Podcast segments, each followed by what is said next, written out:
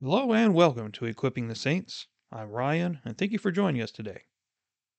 This is week six of our study of Christology, the study of Jesus Christ. And today we're going to talk about the baptism of Jesus Christ, the significance of this event, and how relevant it is to our salvation. So let's go ahead and begin by reading the scripture for today.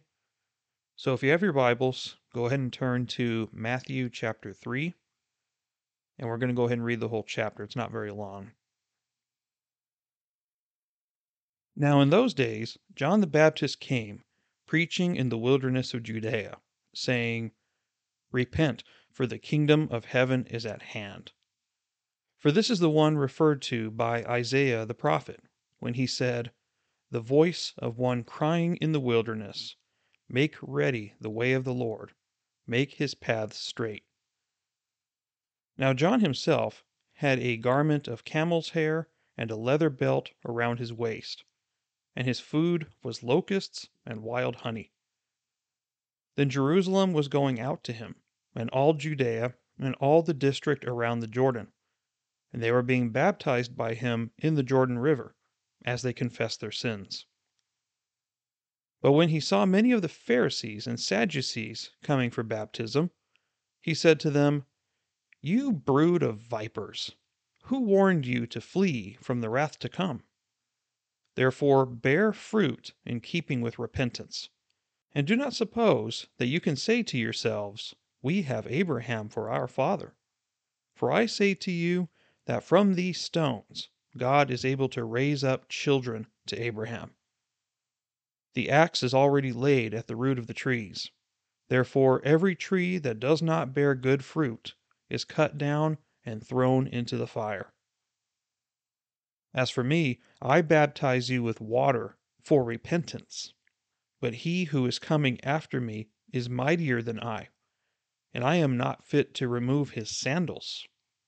He will baptize you with the Holy Spirit and fire. His winnowing fork is in his hand and he will thoroughly clear his threshing floor. And he will gather his wheat into the barn, but he will burn up the chaff with unquenchable fire. Then Jesus arrived from Galilee at the Jordan, coming to John, to be baptized by him. But John tried to prevent him, saying, I have need to be baptized by you, and do you come to me? But Jesus answered and said to him, Permit it at this time, for in this way it is fitting for us to fulfill all righteousness. Then he permitted him.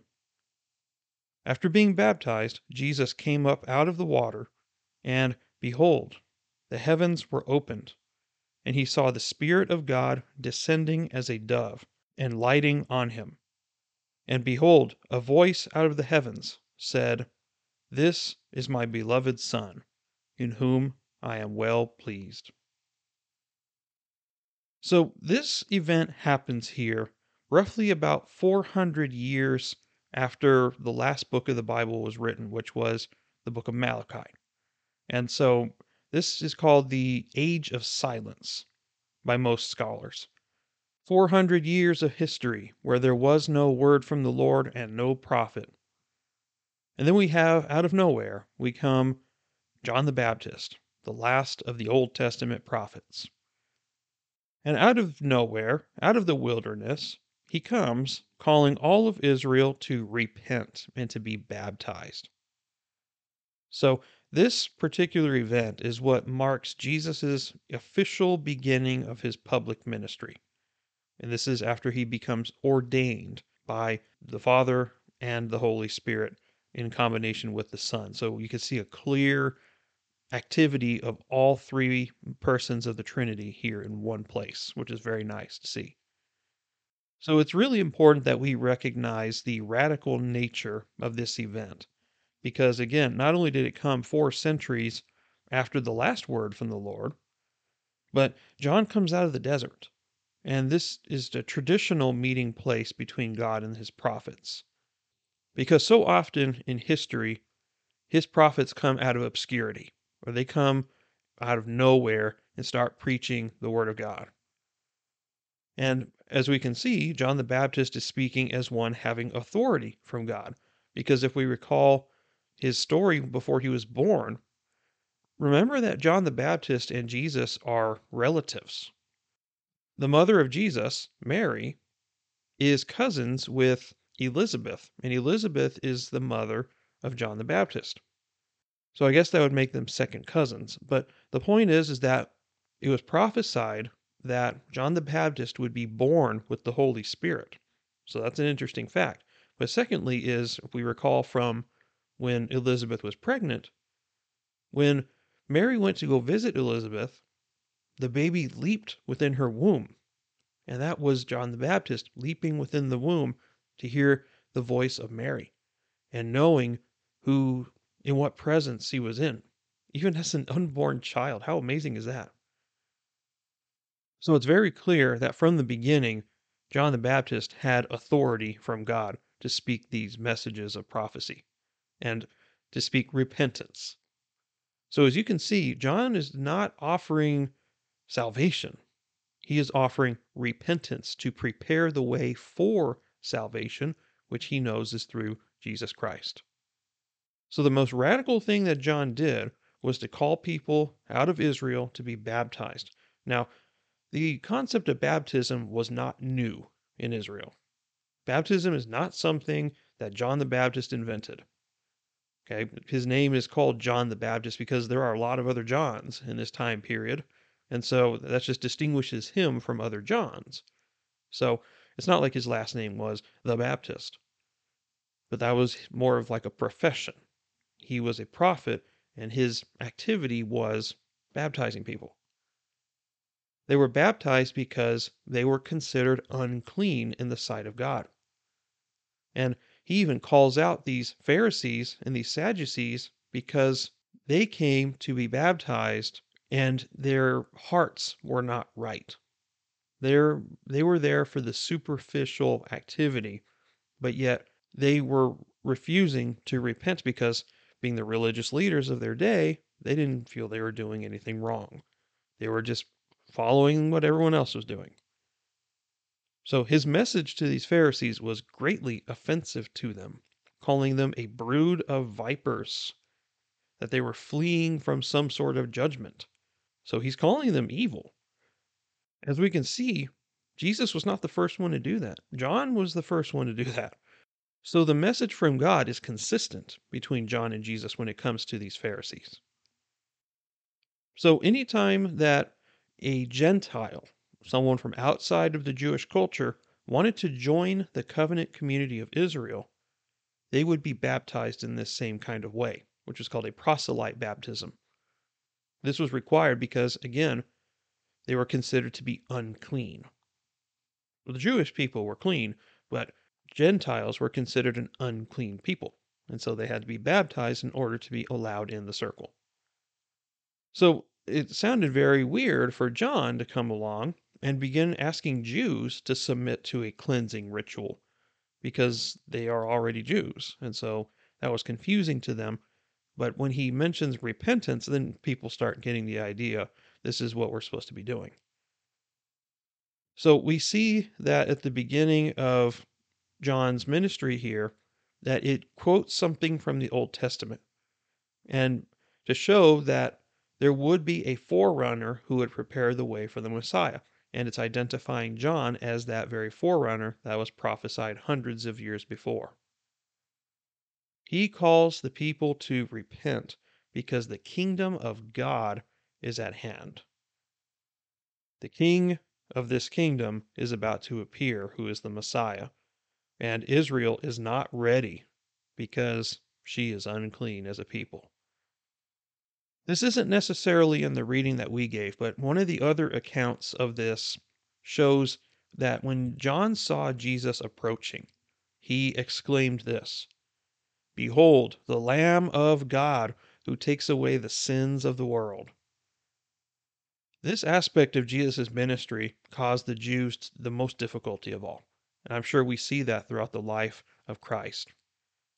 They did not grasp how the Messiah could be a sacrificial lamb. Because again, The idea of what they thought the Messiah was going to be like was dramatically different from what Jesus actually was. They imagined a political Messiah. They imagined somebody coming on a white horse with a huge army, wiping out the Roman Empire, and redeeming the people from being oppressed by a nation. But that's not exactly what happened, right? We know that. They imagined to be of handsome appearance and having some sort of regal background and being physically put on the throne of Israel. But that didn't happen either. So he was nothing like they expected. Even John the Baptist had doubts later on in the book of John. A few chapters after his baptism, when John is in prison, it says that he sent a couple of his disciples to ask Jesus, Are you really the Messiah? And one would think that if you saw the Trinity all in one place, confirming this appointed time, that that would be enough evidence for you to believe it. But yet, because Jesus was so radically different from what even John the Baptist thought the Messiah was going to be like, he had to go one more time and ask him, Are you really the Messiah? Or are you a great prophet? So even John had trouble with that. So that just shows you how different he was from what people expected from a Messiah. They did not think he was going to be a sacrificial lamb. So, this baptism of Jesus here marks the beginning of his ministry. This is his ordination, if you want to call it that. And so, at his baptism, he is anointed in order to fulfill Isaiah chapter 61.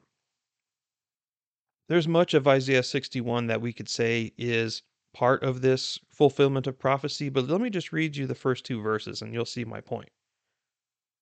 The Spirit of the Lord God is upon me, because the Lord has anointed me to bring good news to the afflicted.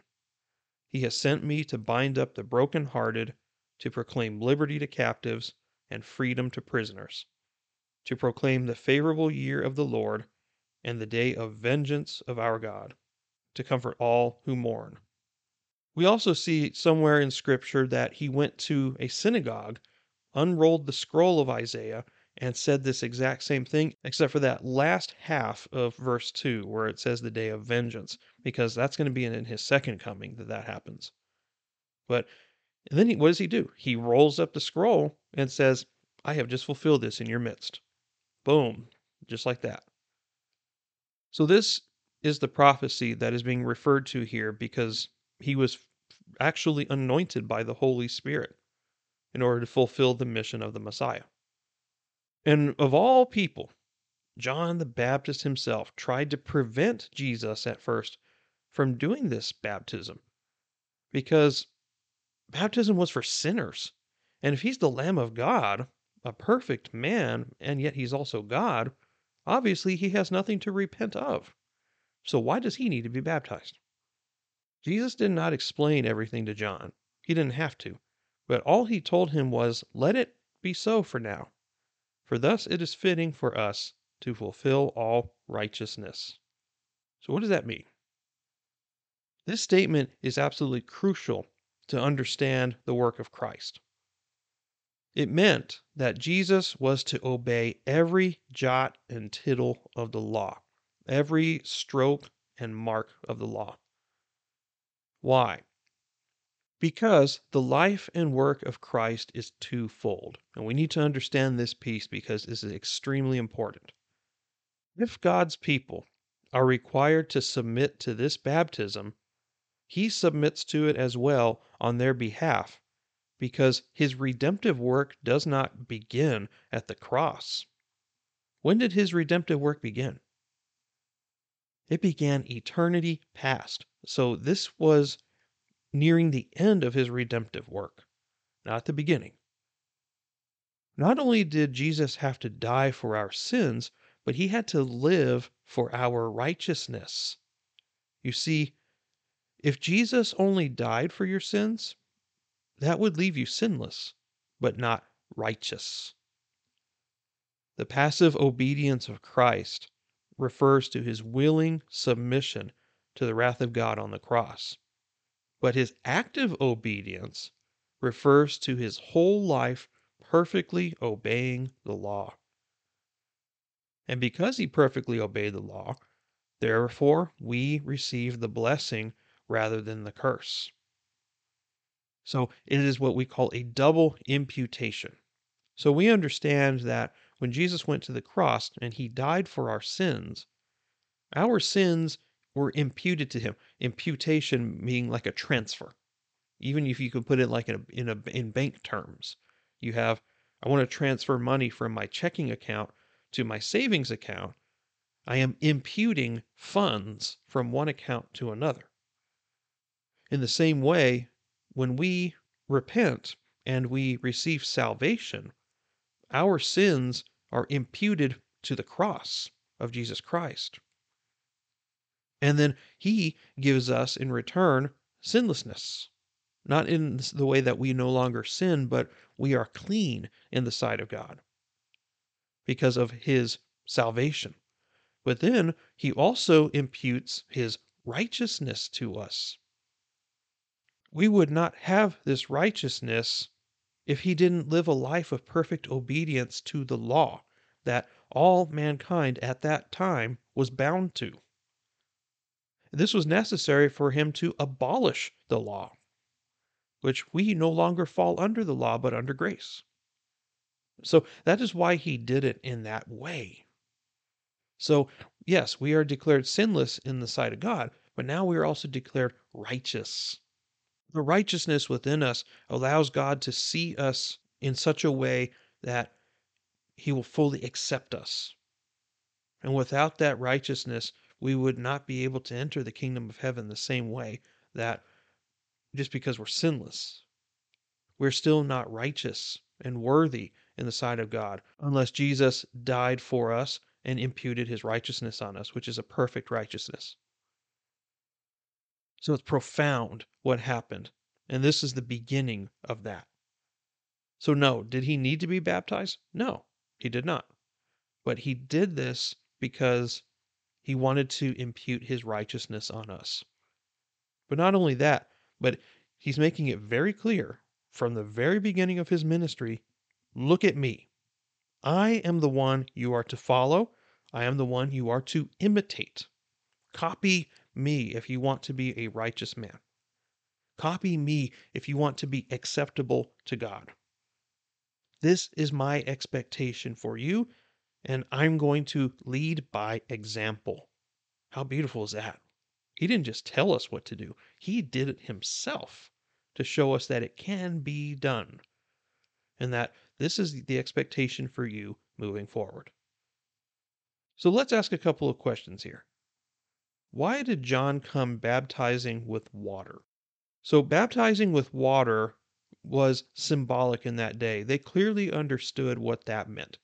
To wash oneself with water was symbolic of purity. Because so often, when priests or Levites would work in the house of God, they had to consecrate themselves. They had to purify themselves, and part of it was done by washing. So the act of washing oneself was symbolic to being cleansed, to be pure. Now we understand it's not an external purity that God's looking for, He's looking at an internal purity. And that is why John the Baptist was so firm with these Pharisees because they were coming for the wrong reasons. They were coming with wrong motives, and the Holy Spirit was giving him a way to look inside of their hearts and see the condition of their heart. Now, in Matthew chapter 3, verse 2, John says, Repent, for the kingdom of heaven is at hand. So, is this a new thing that he came up with, or is this something that has been going on for a very long time? Well, you be the judge of that, because I'm going to read you three small scriptures throughout the Old Testament, and you tell me if the message lines up with this. Isaiah chapter 31, verse 6 says, Return to him from whom you have deeply defected, O sons of Israel. This is clearly a call to repentance, is it not? Let's look at Jeremiah chapter 3, verse 7. I thought, After she has done all these things, she will return to me. But she did not return. And her treacherous sister Judah saw it. So he's talking about the northern kingdom of Israel, wanting them to return to him, to repent. Malachi chapter 3, verse 7. From the days of your fathers you have turned aside from my statutes and have not kept them. Return to me, and I will return to you, says the Lord of hosts. But you say, How shall we return? So clearly, this is a consistent message from God from times past that He wants His people to repent and to return. He wants them to change their ways and come back to what God expects them to do. So, does it have something in common with what John said? It's the same language, it's the same expectation. But in John's message, there is a sense of urgency because he's saying the kingdom of heaven is at hand. And that's old ways of saying it is right around the corner. It is coming soon. Be ready. You need to get ready. And even today, we know that the kingdom of heaven is at hand. Jesus has already come and he's already saved us from our sins, yes, but we know that he's going to come again. And we don't know when that's going to happen. The Messiah didn't come for thousands of years from the time that it was originally prophesied in the Garden of Eden. And if he finally came and he was nothing like people expected, so, in the same way, he's going to come again in a way that no one expects, and we have no idea when that's going to happen. Could be five minutes from now, it could be two days from now, it could be a thousand years from now. We don't know, but it's going to happen. We need to be ready. Our hearts need to be ready. We need to repent. Those who have tasted the goodness of the Lord are going to heaven for sure, but we still have work to do. And those who do not know God need to repent, and God will regenerate and restore them. Let's think about this one. What does John mean when he tells the Pharisees and Sadducees that God is able from stones to raise up children for Abraham? It's a very interesting statement he made, isn't it? This isn't the first time this is even mentioned, though. Later on in the Gospels, it shows that when Jesus was being treated well by people and they were worshiping him as being the Lord, the religious leaders of his day were not liking what they saw. And he said that if these people don't cry out, the very stones will cry out. And so there's something significant about this. But what he's also referring to is the stones being symbolic of the Gentiles, the ones that are not in the Jewish circle. Because it is clear throughout the Old Testament that he came to die and to save not only the Jews, but also the Gentiles. The whole world is saved by him. Salvation is available to all who believe in him. So, this is what it's referring to here that he is able to raise up stones in the name of Abraham. Because again, we are not probably related to Abraham by blood, but spiritually, we are his descendants because we are children of God, much like Abraham was. So again, we ask this question Why is the active obedience of Christ as important as his passive obedience for our salvation? One makes you sinless and clean, right? And the other one makes you righteous. We have to understand that. There's twofold imputation here. So, as we conclude, I want you to walk away with a couple of things today. First of all, if you have placed your faith in Jesus Christ, you were baptized most likely in water, right? That's not what saved you. That was a public demonstration of your faith. What really saved you was the baptism of your spirit that took place and made you a new creature.